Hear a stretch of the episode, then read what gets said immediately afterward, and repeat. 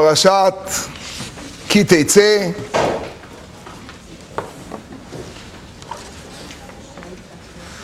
ובראש הדברים של פרשת כי תצא אני מבקש לשים לב לנקודה פשוטה מאוד. השתדלתי לגעת בה כבר היום, ב... ככה רק לזרוק אותה לאוויר, למעלה של היום. נקודה מעניינת מאוד לתשומת לב, אנחנו הרי אוהבים ללמוד פשוטו של מקרא ורגילים לזה שפשוטו של מקרא זה לקחת את המקרא ולראות אותו במכלול, לפשוט אותו, לראות אותו כמו שרואה אותו מי שקורא בספר תורה. וככה הוא רואה את הפשט, האור נפשט לפניו והוא רואה את המכלול והמקרא מסביר את עצמו, הוא מפרש את עצמו.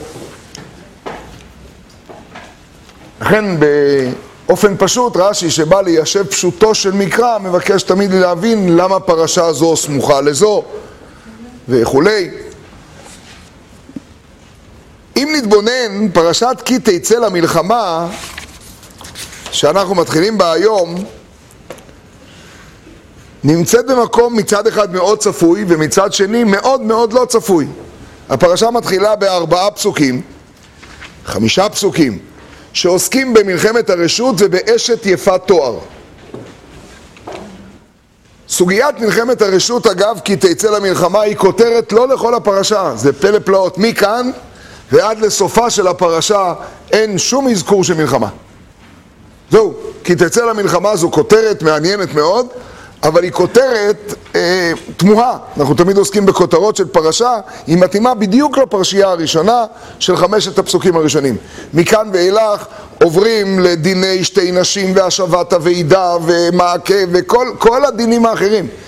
בסופה של הפרשה, בסוף בסוף, מגיעים לזכור את אשר עשה לך עמלק, וזה בכלל לא מלחמת הרשות, שזו מלחמת חובה, מלחמת ישראל בעמלק, שהיא אחרת לגמרי, זכור את אשר עשה, זה המפטיר של הפרשה שאנחנו מתחילים היום בכי תצא. בעצם, הפרשייה של כי תצא למלחמה הייתה צריכה להופיע בהמשך הפרשה הקודמת. ולסיים את הפרשה הקודמת, והשאלה שלי היא כפולה ומכופלת. א', מה היא עושה כאן בפרשה הזאת? ב', בואו נסתכל רגע בסיום הפרשה הקודמת. פרק כ', אגב זה קורה לחבר'ה שמנסים למצוא לפעמים בספר התורה ומתבלבלים בין פרק כ' להתחלה של כי תצא למלחמה, רגילים שכי תצא זה התחלה של פרשה. אז המילים כי תצא למלחמה הם מילים שפותחות את פרק כ'. בחומשים שלפנינו זה קורה הרבה פעמים. אני, אני פעם נתקלתי גם בזה שבירכו על פה וזה בכלל היה פה. נתקלתם בזה? זה, זה מאוד מעניין. מגיעים לכי תצא, זה פרשה, וזה גם מתחיל בפרשייה חדשה, כי תצא זה מסודר לגמרי. אז זה לא. כי תצא למלחמה של פרק כ', זה נמצא בעמוד 574, מתחיל בעצם את מצוות התורה במלחמת הרשות. אה, אה, אה, אפשר שם, שומע עליכם שניר בכבוד, יש עוד חומשים, יש לכם חומשים שם? אפשר להעביר, בני, גם לעזרה.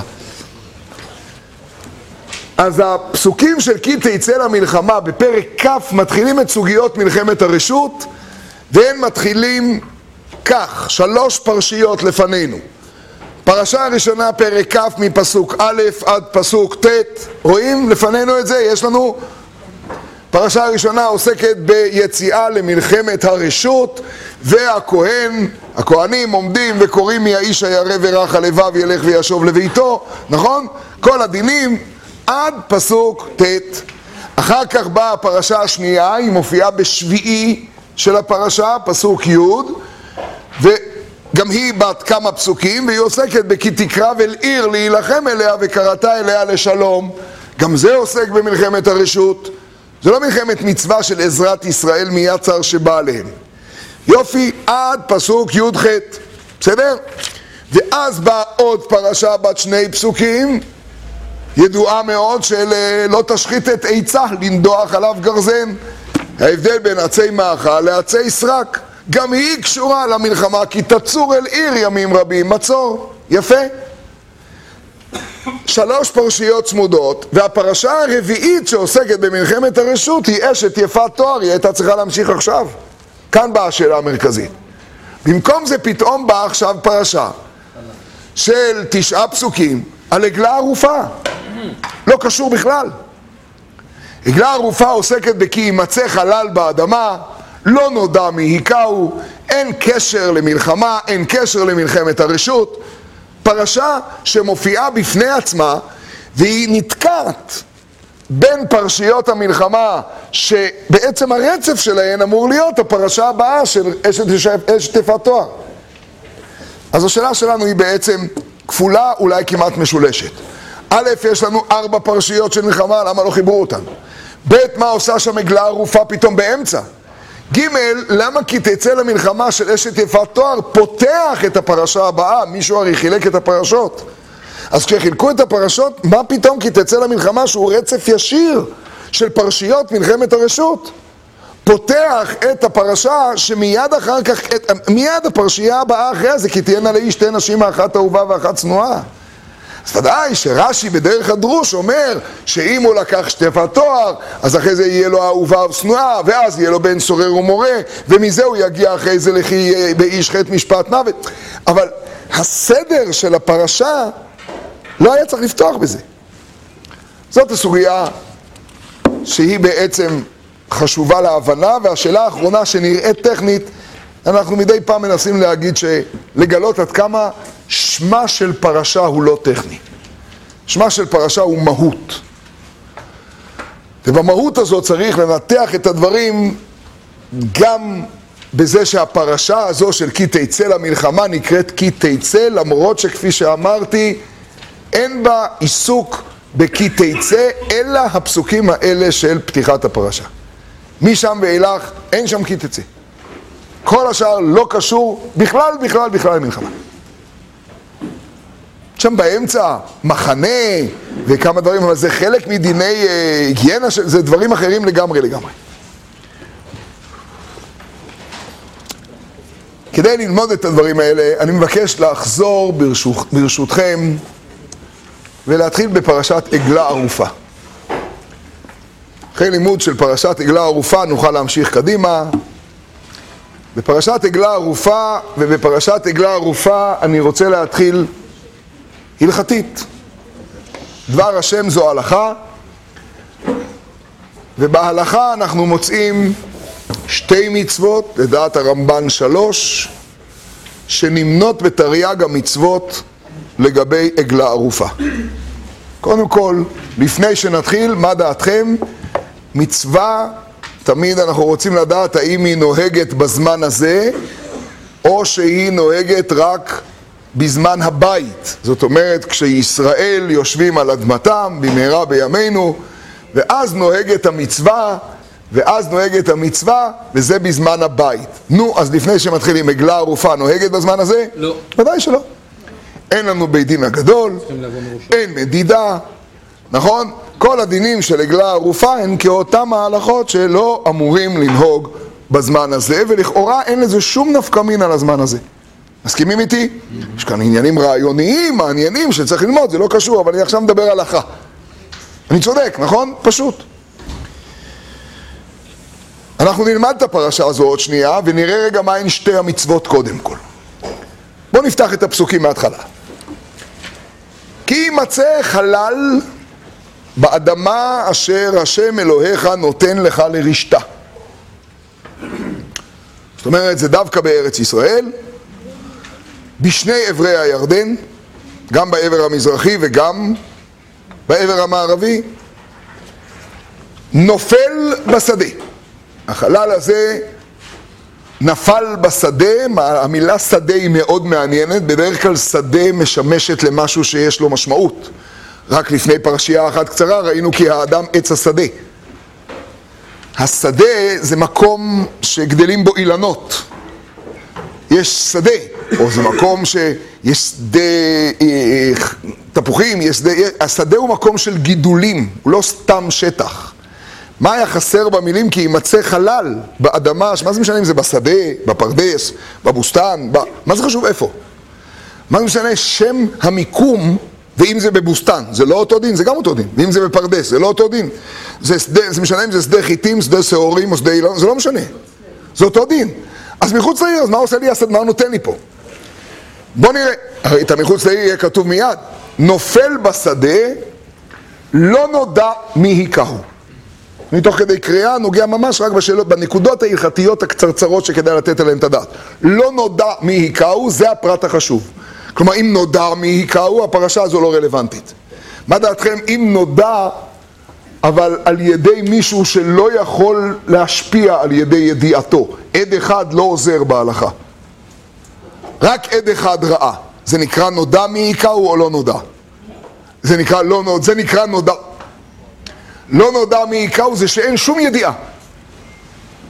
אין שום ידיעה. זה שראה הוא עד פסול, קרוב. זה נקרא נודע. לא נודע זה שאין מידע. טוב. ויצאו זקניך ושופטיך ומדדו אל הערים אשר סביבות החלל.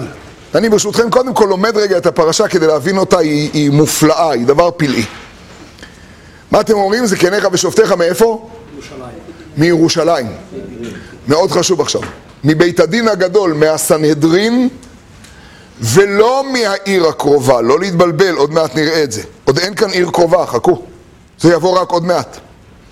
זקניך אלו המיוחדים, כלומר זקני בית הדין הגדול. הרמב"ם מתאר על פי הגמרא במסכת סוטה, סוגיה שלמה, פרק שלם של עגלה ערופה, שחמישה מזקני בית הדין הגדול יוצאים מירושלים. תנסו רק רגע לדמיין את זה. והם באים למקום כשהחלל שם. הם עצמם ולא שליחיהם מודדים מן החלל, כתוב שם מחותמו. אני לא אקח כאן אפילו שנייה, מי שירצה יראה ברמב"ם מה קורה כאשר ברצח חלקים, אה, לא נכנס. הם המודדים, תדמיינו, תעצרו לשנייה ותראו לרגע את הרב אליושי והרב עובדיה הולכים עם מטר ומודדים. לעיר הקרובה. זקני בית דין הגדול, חלל, לא נודע מי היכהו. אני אומר, הלנת המת, אם זה מקום רחוק. כן, אז הם נוסעים חמישה ימים, הכל יהיה בסדר. הם משאירים את המת. כן. לא נודע מי היכהו. דין מיוחד. חכה, אתה תראה פה עוד כמה דינים מיוחדים יש. ויצאו זקניך ושופטיך ומדדו אל הערים אשר סביבות החלל. והיה העיר הקרובה אל החלל, ולקחו זקני העיר ההיא, עכשיו מגיעים אל זקני העיר ההיא. הם יקבלו את התפקיד עכשיו. מי שנותן להם את התפקיד הוא זקני בית הדין הגדול. ויצאו זקני העיר ההיא. טוב, אבל שימו לב, זו נקודה מרתקת. צריך לבוא אל העיר הקרובה, וזקני העיר לוקחים אחריות. מה דעתכם על השאלה הבאה? מעניינת מאוד. מצאנו את העיר הקרובה, יש עיר קרובה, קוראים לעיר הקרובה יישוב איקס. אין שם זקנים. אין זקנים, אין שם, לא דיינים, לא זקנים, לא רב, אין זקנים. כולם מתו. לא מתו, כולם חיים, חמודים. למה מתו? מה, מאיפה זה בא לך? כולם חיים, אין זקנים. הולכים לעיר אחרת. אבל זו העיר הקרובה, העיר האחרת 50 קילומטר משם. הולכים לעיר האחרת. כלומר, החשיבות היא לא עיר קרובה, אלא עיר עם זקנים. הכל כאן עוסק בעצם באחריות של זקני ישראל. מצאנו עיר שאין בה זקנים, דילוג. אחרי זה, אחרי זה. מצאנו עיר שאין בה זקנים, דילוג. והיה העיר הקרובה אל החלל, ולקחו זקני העיר ההיא עגלת בקר, אשר לא עובד בה, אשר לא משכה בעול. והורידו זקני העיר ההיא, הזכיר לנו קצת פרה אדומה תמימה, גם היא באה לכפר על מוות. והורידו זקני העיר את העגלה אל נחל איתן. מה קורה בינתיים עם המת? המת כבר נקבר. אחרי המדידה, המת נקבר. זקני העיר ההיא מורידים את העגלה הזו אל נחל איתן, אשר לא יאבד בו ולא ייזרע. וערפו שם את העגלה בנחל. אני התלבטתי אם לקרוא את הפסוקים או לשאול שאלה, אבל אני, כיוון שקראתי אני אתחיל מהקריאה. המשמעות שלא יאבד בו ולא יזרע, פירושה כך. יש כמה דיונים מה זה נחל איתן, אבל אנחנו עכשיו עוסקים במהי ההלכה. נחל איתן הוא נחל ששוטף בחוזקה. אז מה זה לא יעבד בו ולא יזרע, הוא נחל איתן? מרגע זה ואילך שערפו בו את העגלה, בנחל הזה, שהוא מקום גידול מעולה, לעולם לא יאבד ולא יזרע. לעולם יהיה אסור לעבוד בו עבודת קרקע. כלומר, בינתיים מצאנו שתי מצוות, ואנחנו נסתפק בשתי המצוות האלה, הרמב"ן מונה עוד אחת, שתי מצוות בעגלה ערופה, האחת מדידת הזקנים, והשנייה לא תעשה שלא לעבוד ולא לזרוע שם. אני חוזר להלכה הזו עוד שנייה, לפרשה עוד שנייה, לא מצאתי פה ספר החינוך, והיום בעולם המודרני, תוך שתי שניות, כל החינוך נמצא באינטרנט. במצוות לא תעשה שלא לעבוד ולזרוע באותו קרקע, כותב בעל ספר החינוך דבר פלאי, שימו לב, אני לא מכיר את זה במקום אחר. שנמנענו מלעבוד ולזרוע בנחל איתן, הוא הנחל שנערפה שם העגלה, נחל איתן. הוא הנחל שנערפה שם העגלה, ועל זה נאמר אשר לא יעבד בו ולא יזרע. משורשי המצווה להרחיק עניין הרציחה, ואז עובר החינוך לדיני המצווה. בדיני המצווה עוסק בעל החינוך תמיד דרך קבע בשאלה הראשונה, זה נוהג בזמן הזה או נוהג בזמן הבית? מה סיכמנו כולנו? שזה נוהג רק בזמן, בזמן הבית, צודקים, אבל עכשיו תשמעו את החינוך, פלא פלאות. דיני המצווה, מה שאמרו זיכרונם לברכה, שאסורה כל עבודה בקרקע. שם אסור לחרוש, לחפור, כל עבודה בקרקע. אתה יכול לשים שם מכונה, אבל אתה לא יכול לעשות שום עבודה שקשורה לקרקע. ואף על פי שכתבתי למעלה שמצוות דין עגלה ערופה אינו נוהג אלא בזמן הבית, כשאנו דנים דיני נפשות, איסור העבודה בנחל איתן נוהג הוא לפי הדומה לעולם. אילו ידענו בקבלה אמיתית, כלומר אילו הייתה לנו מסורת מדויקת, שיש שם בארצנו מקום, נחל, ששרפו בו עגלה בזמן שהייתה הארץ ביישובה, הרי אסור לנו לעבוד ולזרוע בו עד עולם. רק שאין לנו פשוט מסורת מדויקת. אבל אם מחר תימצא מסורת מדויקת על מקום כזה, כי לא הזכיר הכתוב באיסור העבודה באותו מקום זמן. ואם כן, תשמעו מה אומר החינוך בסוף, יש לנו לחוטבה עם המצוות הנוהגות היום בארצנו. פלא פלאות.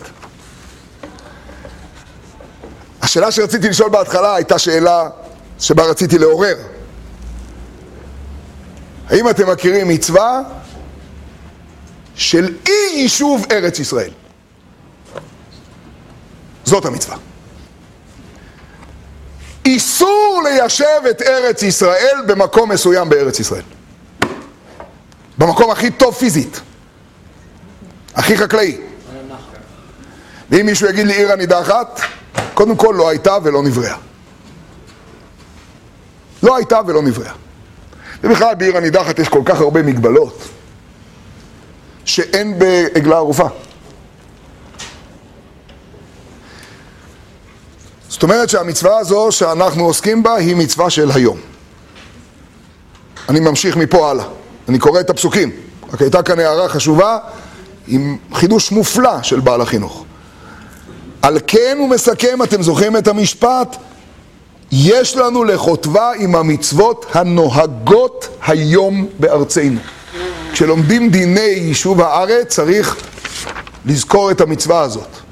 תקל"א, המצווה הלא תעשה האחרונה בפרשת שופטים. יש מקום שאסור ליישב אותו.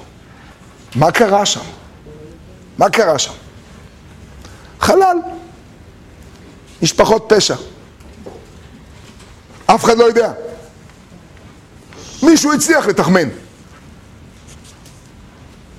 חלל, לא נודע מי היכהו. לא נודע. אגב, אולי זה לא יהודי. אולי חטף התקפת לב. לא, זה צריך להיות חלל חרב. זה צריך להיות התקפת לב תוך כדי חרב. זה חייב להיות חלל חרב. לא נודע מי היכהו, אולי לא יהודי. אז חז"ל אומרים שאם העיר הקרובה יש בה רוב נוכרים, הולכים לעיר הבאה. אבל זה רק ספק, זה חזקה, זה לא הגדרה. חלל. אם נודע, הפרשה לא קיימת.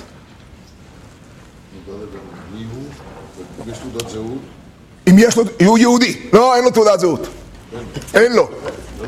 אין לו, זו שאלה חשובה מאוד. חלל באדמה, נופל בשדה, לא נודע מי היכהו. חכו. שם במקום הזה לא יהיה יישוב ארץ ישראל. מה זה? עכשיו, זה לא מצווה שנוהגת מחוץ לארץ ישראל, זה רק באדמה. כלומר, אם זה דין ב- בעניין ערך החיים, אז מה נפקא מינה אם זה מקום יהודי שהוא... לא, לא, זה שייך לאדמת ארץ ישראל. נמשיך. וניגשו הכהנים בני לוי. איזה כהנים? מאיפה הם? מה אתם אומרים, מהעיר הקרובה? לא כתוב. כתוב הכהנים בני לוי. מפרשים דנים. בפשטות, גם הם באים בהסעה מירושלים. עכשיו, ההסעה הזאת זה לא הסעה, זה יכול להיות חמישה ימים, עשרה ימים. זקני בית הדין הגדול, שביתה בעם ישראל. זקני בית הדין הגדול והכהנים בני לוי. מה קרה? חלל. לא נודע מי היכהו. אני כבר שכחתי את השאלה למה זה בין המלחמות. אני לומד פרשת עגלה ערופה. נמשיך עוד קצת. וניגשו הכהנים בני לוי, בואו נראה את הפסוקים ביחד, כל פסוק פה חשוב מאוד מאוד. כי בם בחר השם אלוקיך לשרתו ולברך בשם השם, ועל פיהם יהיה כל ריב וכל נגה. מה זה ה- מה האסקומה הזאת? זה הסכמה על ספר? אני לא יודע מי זה בני לוי. סיפרו לי רק בפרשה האחרונה וזו שלפני האחרונה עשרים פעם על הכהנים ובני לוי, ושבם בחר השם, ובו בחר השם, ולשרתו. מה רוצים עכשיו? צריכים להיות פה זקני בית הדין הגדול, צריכים להיות פה שבט הכהונה, צריכים להיות פה אלה שאחראים לברך את עם ישראל באהבה. העסק לא יכול להמשיך. כמה? כמה כהנים בני לוי? רש"י אומר חמישה, הרמב"ם אומר חמישה מזה ומזה. וכל זקני העיר ההיא, הקרובים אל החלל, עכשיו באה השאלה כמה. נניח שבעיר ההיא יש זקנים מאה. עיר קטנה, מאה זקנים, זה עיר עם גדולי ישראל. אומר הרמב"ם, כולם אפילו מאה ואפילו עוד. כל זקני העיר. מה הם קשורים? כולם אמורים לעמוד שם. תדמיינו רגע את הדבר הזה. זה, תסלחו לי על הביטוי, לוך. זה חור בין איזה ואדי לאיזה לא יודע איפה. אני לא יודע איך מגיעים לשם זקני בית הדין הגדול, איך הם, איך הם באים עם, עם סנפי, איך הם מגיעים לשם? הם מודדים, הרמב"ם מיד אומר, ואם זה שטח הררי, אין מדידות אוויר. עולים, יורדים, עולים, יורדים ומודדים כל מטר. מזיזים כל אבן. והכהנים בני לוי נמצאים שם, ובם בחר השם, וכל זקני העיר ההיא, כל, זה דבר מופלא. הקרובים אל החלל ירחצו את ידיהם על העגלה הערופה בנחל. כולם צריכים פה מקווה אחד גדול. עם ישראל צריך טהרה. וענו ואמרו, ידינו לא שפכו את הדם הזה ועינינו לא ראו. ידינו לא שפכו את הדם הזה וענו ואמרו, אומר רש"י, מי הם אלה שיענו ויאמרו? זקני העיר. זקני בית הדין הגדול כבר הלכו. והכהנים אומרים את הפסוק הבא. רש"י מוסיף בפסוק ז', תראו, והכהנים אומרים, כפר לעמך ישראל אשר פדית השם. מה אשר פדית? אתה חוזר איתי עכשיו למצרים, לאן? מה כפר לעמך ישראל אשר פדית השם? פדית, אגב, זה ביטוי מאוד מעניין. נניח הייתי אומר, אשר הוצאת מארץ מצרים, אשר... מה זה אשר פדית? אתם מכירים עוד? אשר פדית בכוחך הגדול ובידך. מה זה אשר פדית? פדית זה פדיון בכורות. אתם יודעים מה עשה הקדוש ברוך הוא בפדיון בכורות? הוא בעצם אמר, כולם היו אמורים להיות במכת הבכורות ופדיתי אותם. פדיתי אותם. כפר לעמך ישראל אשר פדית השם, ואל תיתן דם נקי בקרב עמך ישראל, ונכפר להם הדם. תגידו לי, מה דעתכם עכשיו על הסבר הבא? נניח שאחרי כל הטקס הגדול הזה, ונתנו על זה דרשות, עם ישראל, ועשו שיעורים, ואז פתאום, פדיחה. מגיעים שני עדים, אומרים, אנחנו יודעים בדיוק מי עשה את זה. אנחנו מכירים אותו. מה? אומרים, טעות, אה? עושים החייאת מתים לעגלה. מה, מה, מה אתם אומרים? פסוק אחרון. ואתה תבער הדם הנקי מקרבך, כי תעשה הישר בעיני השם. רש"י, ואתה תבער, מגיד, שאם נמצא ההורג אחר שנתערפה העגלה, הרי זה ייהרג. ומה עם המקום? לא יאבד ולא יזרע. למה מצאו? כן, אבל בזמן שערפו לא ידעו. יישוב הארץ, נחל איתן. אגב, איזה שטח מקום? יש מחלוקת תנאים, כמה שטח לא יאבד ולא יזרע. רבי עקיבא אומר חמישים אמה על חמישים אמה. דעת תנאים אחרת ארבע אמות על ארבע אמות. זו פרשה מופלאה שצריך לתת עליה את הדעת. קודם כל, אתם יודעים מה כתוב פה? כתוב פה שסנהדרין הגדולה ושכל הזקנים בישראל הם האחראים על חלל שנמצא באדמה. זה מפורש פה. כתוב פה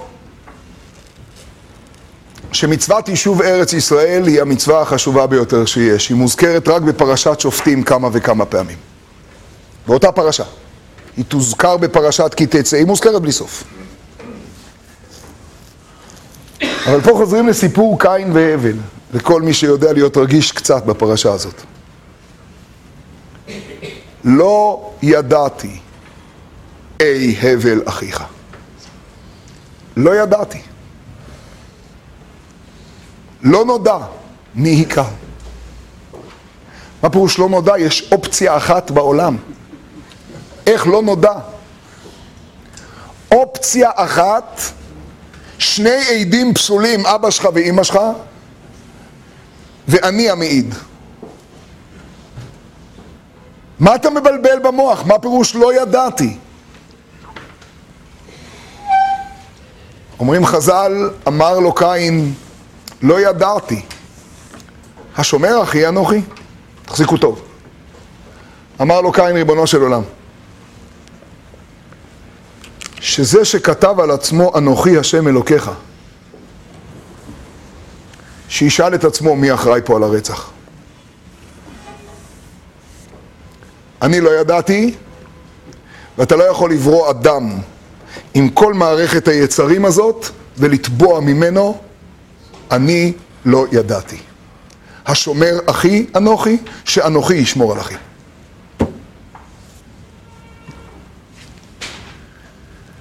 כך טוען קין. קין לא אדם פשוט. נחזור שנייה אחת לפרשה של קין והבל, עשר שניות, לא תכננתי, אבל זה כל כך חשוב בעגלה ערופה, כי זה פרשה מקבילה. ותוך כדי שאתם חוזרים, אתם זוכרים עוד איפה מופיעה פרשת עגלה ערופה? במדרש מפורסם שרש"י מביא? יעקב ויוסף. וירא את העגלות אשר שלח יוסף לשאת אותו בהם. אמר לו, אבא, כשפירשתי ממך היינו עסוקים בעגלה ערופה. ולעניות דעתי צריך להבין את כל הפרשה כדי להבין מה אומר יעקב ליוסף. אבא, היציאה לגלות התחילה בלימוד פרשת עגלה ערופה, והעגלות הם התיקון, והגיע הזמן לכפר. ושימו לב לפסוק, כפר לעמך ישראל אשר פדית השם וניכפר להם אדם. מי שעוד נמצא שם יראה את רש"י. וניכפר להם אדם, מה אומר רש"י על וניכפר להם? וניכ... נו נו. לא לא לא, וניכפר להם אדם לפני. כתוב רוח הקודש. שמעשהו כן יכופר להם בדיוק. כלומר, הפרשה הקשה הזאת מסיימת בזה שהקדוש ברוך הוא מבשר כפרה, התכפר. מה התכפר? הוא לא נמצא החלל, לא נמצא הרוצח. מה התכפר? האחריות נמצאה. הידעתי נמצא. הלא נודע. הלא נודע. זה הסיפור של החלל באדמה. הלא נודע. שממשיך את הלא ידעתי. עוסקים בכל מיני דרשות שם ביעקב ויוסף. אני לא מבין למה מחפשים דרשות. לא פטרנו בלא לוויה, כך מביא רש"י. וכי עלתה על ליבנו שזקני בית דין הרגו אותו, אלא לא פטרנו בלא לוויה ובלא מזונות ובלא לבושים. אז תמיד אומרים שיעקב התנצל שהוא לא ליווה אותו, זה משונה כי כתוב וישלחהו עד עמק חברון, הוא לקח אותו לשם. מה, אתם לא מבינים שיוסף זה עגלה ערופה, לא נודע מי היכהו? הלא נודע מי היכהו, זה 22 שנה לא נודע מי היכהו. כתונת בני, לא נודע מי היכהו. ונמשיך ליישב את ארץ ישראל אם לא נודע מי היכהו. הולכים קדימה, מה קרה? מה יש? לא נודע מי היכהו. זה כל הבעיה. אמרנו חיה רעה. הקרנה, אולי אתה יודע? אנחנו לא יודעים. הראשון שאמר לא יודע היה קין. לא יודע. לא יודע, it's not I don't know. לא יודע, זה איך אני מחובר לעניין הזה, מה אתה רוצה ממני? כמו והאדם ידע. בוא נראה רגע את סיפור קין אם לא ידעתי, שנייה אחת ביחד, פרק ד'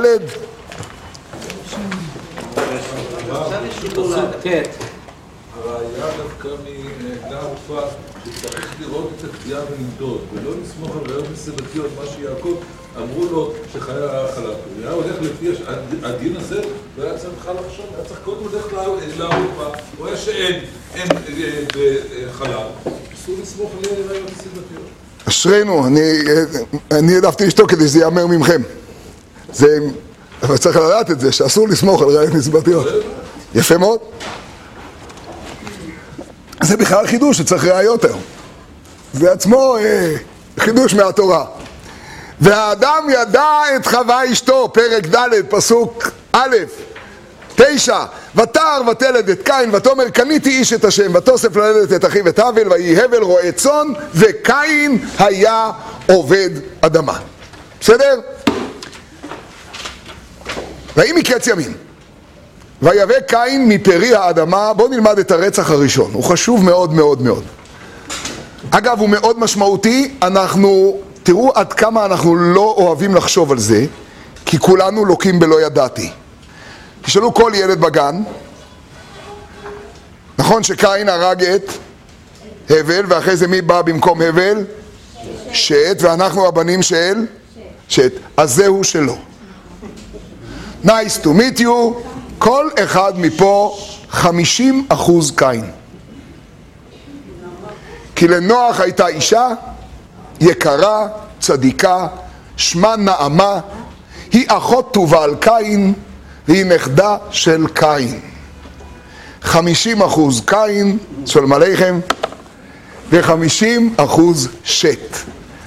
לפעמים ה-50 אחוז קין יותר דומיננטי, אבל 50-50. כדאי לזכור את זה, כולם. כולם. כל מי שלא, אמבה. מי שבא מאבא ואימא הוא 50 אחוז קין. אלא מה? למה שכחנו את זה? אתם יודעים שבכל אלבום משפחתי יש תמונות שנשרפו. היום כבר לא מכירים את זה בפלאפון, פעם היו תמונות. ותמיד לכל סבתא יש תמונות שנשרפו במשפחה. יש איזה דודה שלא יודעים עליה, והתמונות נשרפו. זה לא שלא רוצים לספר, רק זה נשרף. אין תמונות. נשרף. כל התמונות של סבא קין נשרפו. אז זהו. קין סבא. קצת קשה, כן, בסדר. אז כדאי ללמוד את זה, כי בכל אחד יש את הלא ידעתי הזה. צריך לדעת, לדעת טוב, טוב, טוב. והרי התחושה שלנו, תעזוב עכשיו, אני מדבר על רצח לך, מה עובר עליך? מה, די, בוא נדבר על דברים צמחוניים. בוא נעסוק בדברים טובים. אלול, מה אתה צריך עכשיו לעשות לנו? בוא, לאט לאט. ויהי מקץ ימים ויבא קין מפרי האדמה מנחה להשם. עד כאן טוב? טוב. והבל הביא גם הוא מבכורות צונו. אגב, מאוד מעניין המושג הזה גם. כי אם אתם זוכרים בפסוק א', האדם ידע את חווה אשתו ותר ותלד את קין, פסוק ב', ותוסף ללדת את אחיו את הבל. מה זה ותוסף ללדת את אחיו את הבל? מה פירוש ותוסף ללדת את אחיו את הבל? ותלד את הבל. מה זה ותוסף? והבל היא ילדה גם את הבל. אגב, זה מאוד מעניין, השם שלו גם מאוד מעניין. הבל. ההבל של. עוד שנייה.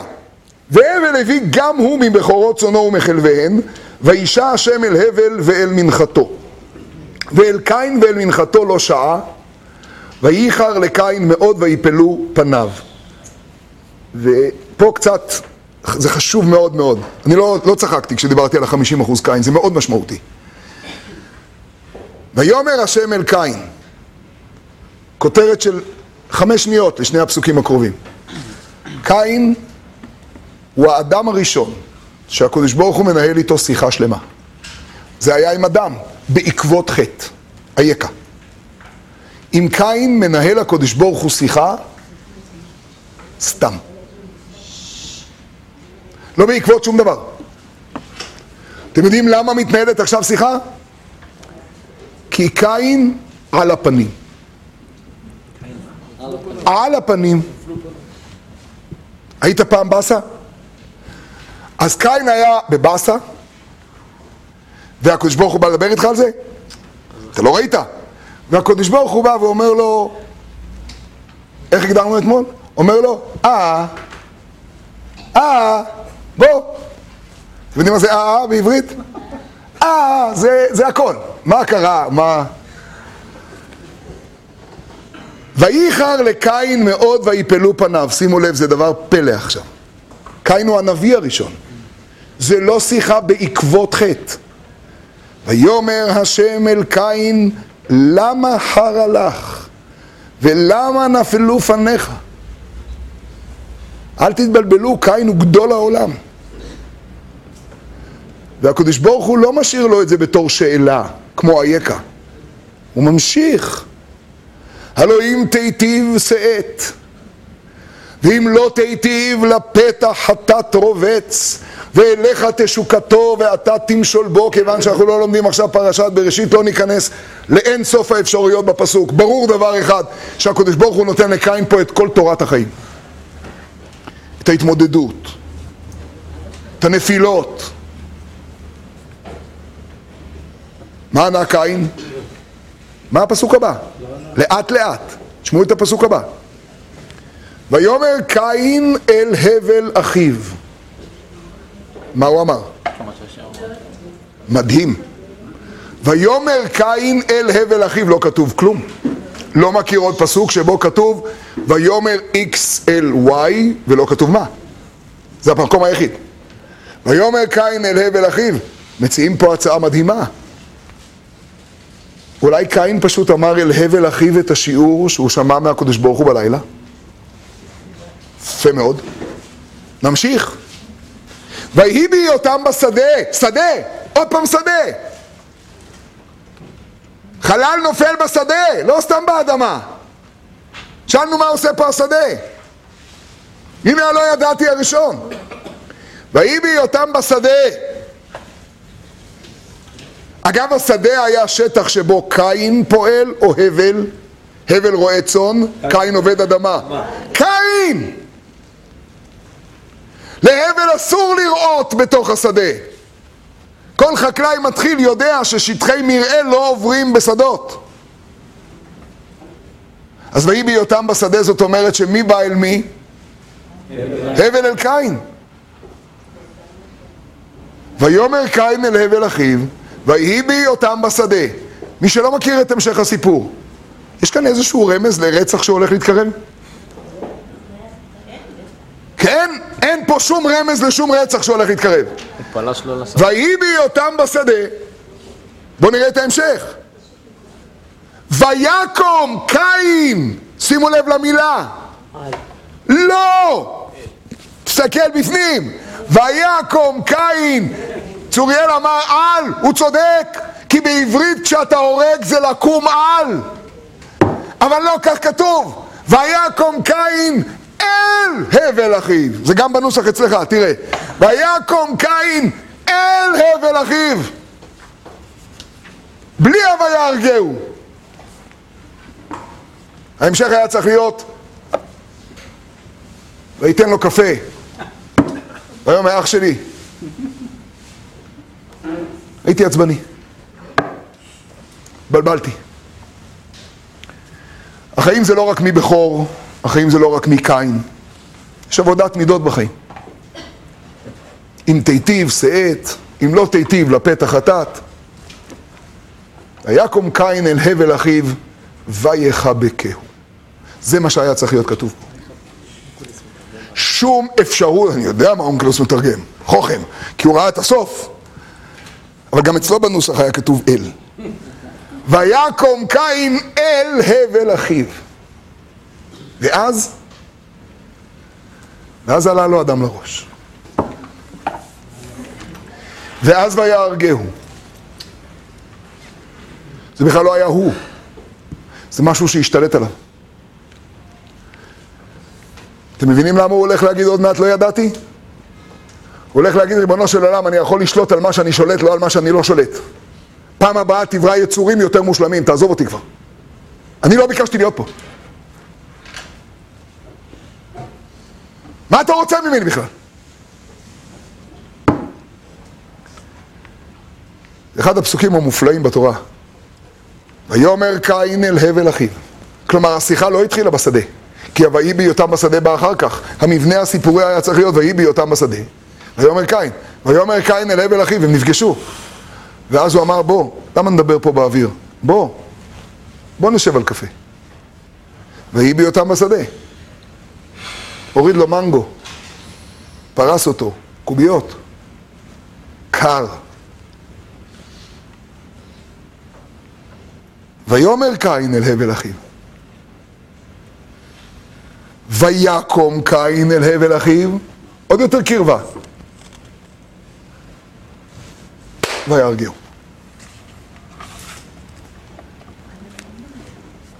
אם יש פסוק שמתאר את האדם, זה הפסוק הזה. זה לא ייאמן. ואז ויאמר השם אל קין, אי הבל אחיך, ויאמר לא ידעתי. אני לא אחראי על זה. אני לא שולט על זה. זה מחוץ לתחום השליטה שלי. עזוב אותי. השומר אחי אנוכי? מה, אתה בראת אותי פה שומר בעולם? תשמור אתה. תשמור אותי מפניי. אז מי הרג את הבל? ואז אומר לו הקדוש ברוך הוא, אז מי הרג את הבל? אני? תקרא את הפסוק הבא. ויאמר, מה עשית? העולם הזה הוא עולם של עשייה. אתה עשית! מה עשית? כל דמי אחיך צועקים אליי מן האדמה.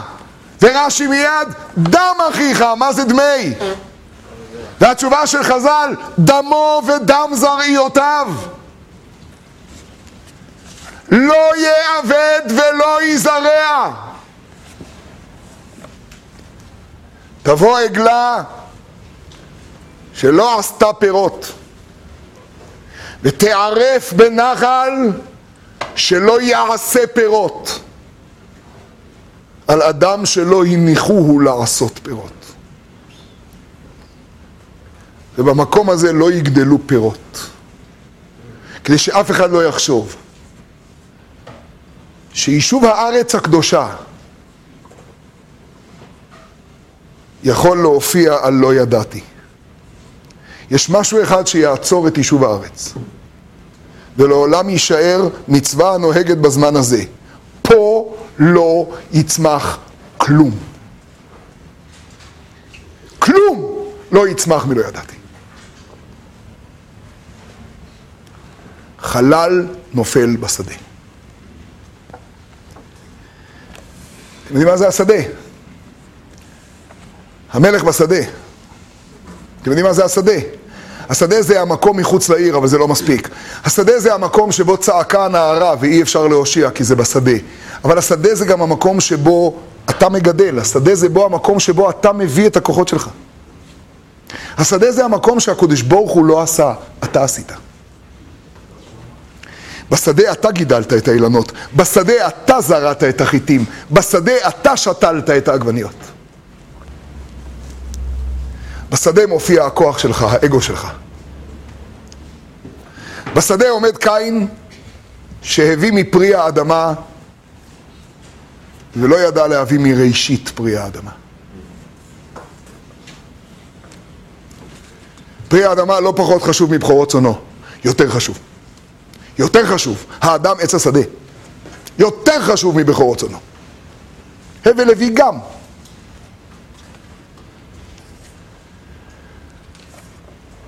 אבל קין היה צריך להביא את ראשית פרי האדמה, כמו שהבל הביא מבכורות. קין היה צריך להגיד שהראשית זה של הקדוש ברוך הוא. שאני פה אפס בעל בית. אפס. אפס נקודה אפס בעל בית. אחרת אתה רוצח פוטנציאלי. תכיר. וזה ממש לא משנה אם אתה רוצח אותו פיזית, או שאתה רוצח אותו כשאתה מלבין את פניו, או כשנמצא חלל באדמה נופל בשדה, כי הוא פשוט חלל מחוץ לעיר. כי בבית ספרנו לא יודעים איך הוא עבר לבית ספרנו ההוא, ובבית ספרנו ההוא לא יודעים איך הוא עבר לבית ספרנו הזה, וכל המנהלים התכנסו, והמסקנה היא, לא נודע מי היכהו. הכל פיקס. המערכת מתקתקת, שנת הלימודים נפתחת, ולא נודע מי היכהו, אל תעשה מכל דבר טרגדיה. חלל נופל בשדה. חלול. חולין. כשחלל נופל בשדה, זאת אחריות סנהדרין הגדולה.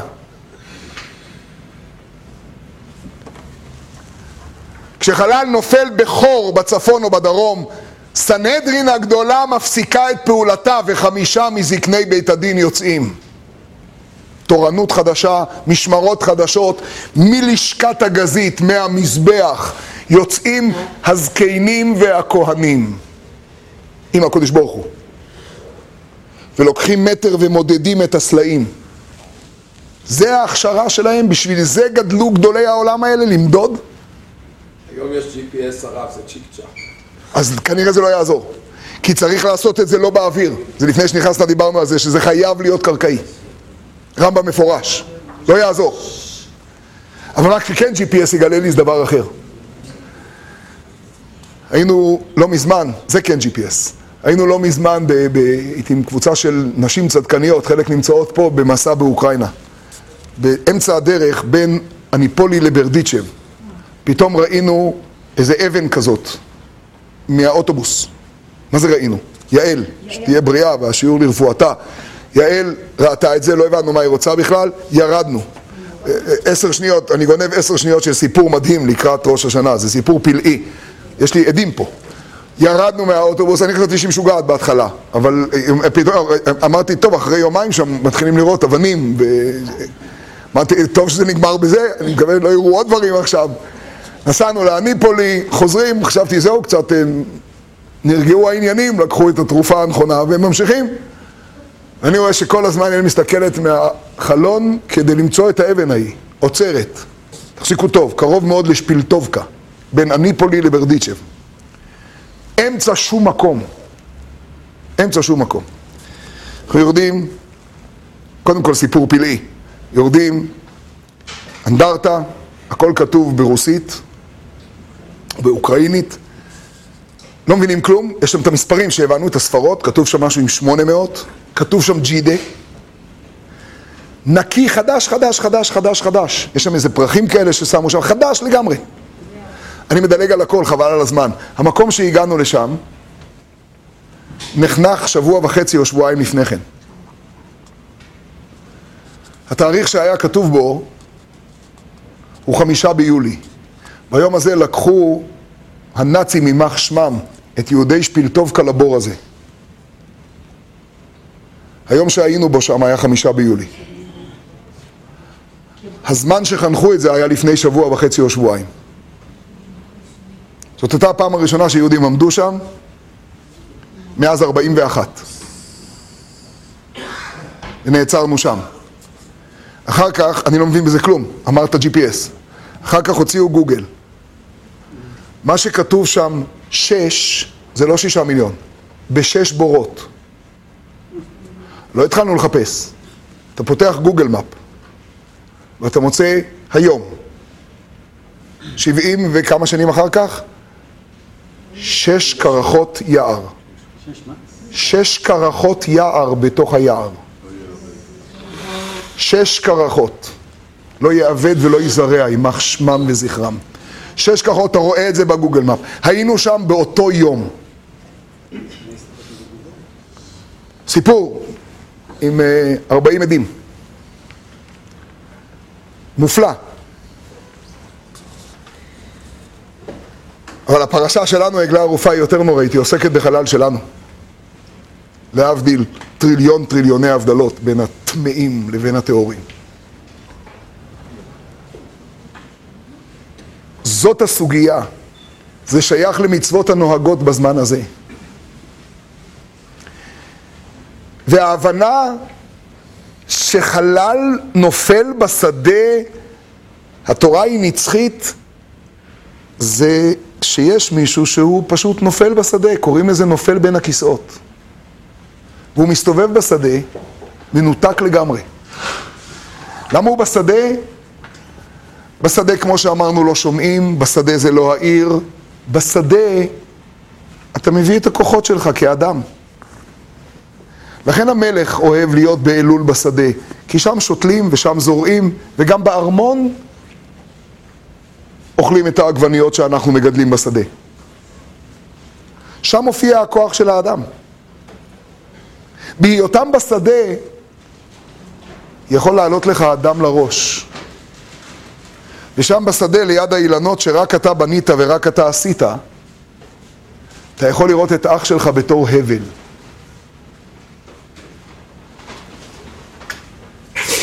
אתה יכול לראות את ההבל הזה כמשהו שאפשר להחליף אותו. אז לא יהיה את ההבל הזה. ויקום קין אל הבל אחיו. ויגיע לעולם שלא ידעתי.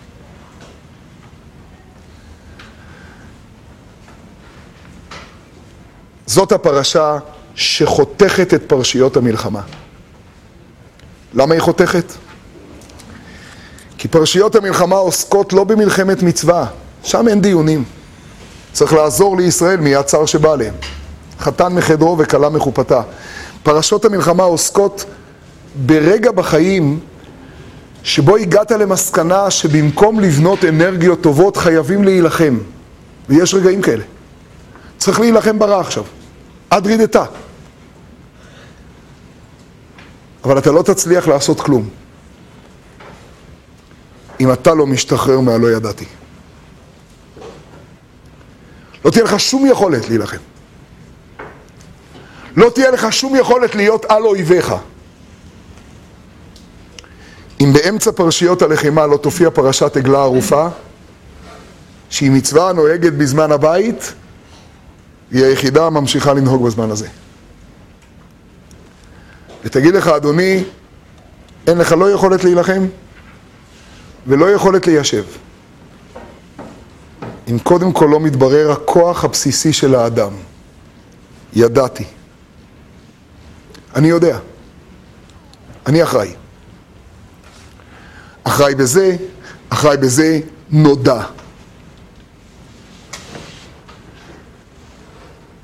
אני חושב שאין פרשה יותר רלוונטית מזאת. ואין פרשה שמסיימת יותר אופטימי. וניכפר להם הדם. לא מבקשים ממני משהו שהוא מעבר למה שאני יכול.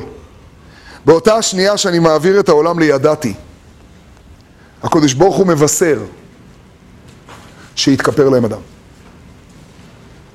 באותו הרגע, הקדוש ברוך הוא מבשר שיתכפר להם אדם. ואז אפשר להגיע לפרשה של כי תצא למלחמה. עכשיו תתמודד עם הדברים הקשים. וראית בשביה, ולקחת, והסירה. אבל אי אפשר יהיה לעסוק בפרשות האלה בלי לחתוך אותם בפרשה הזו, שנוהגת בזמן הבית ונוהגת בזמן הזה. שנזכה בעזרת השם לכפרה גדולה, לגאולה גדולה, לישועה גדולה, עלינו ועל כל ישראל.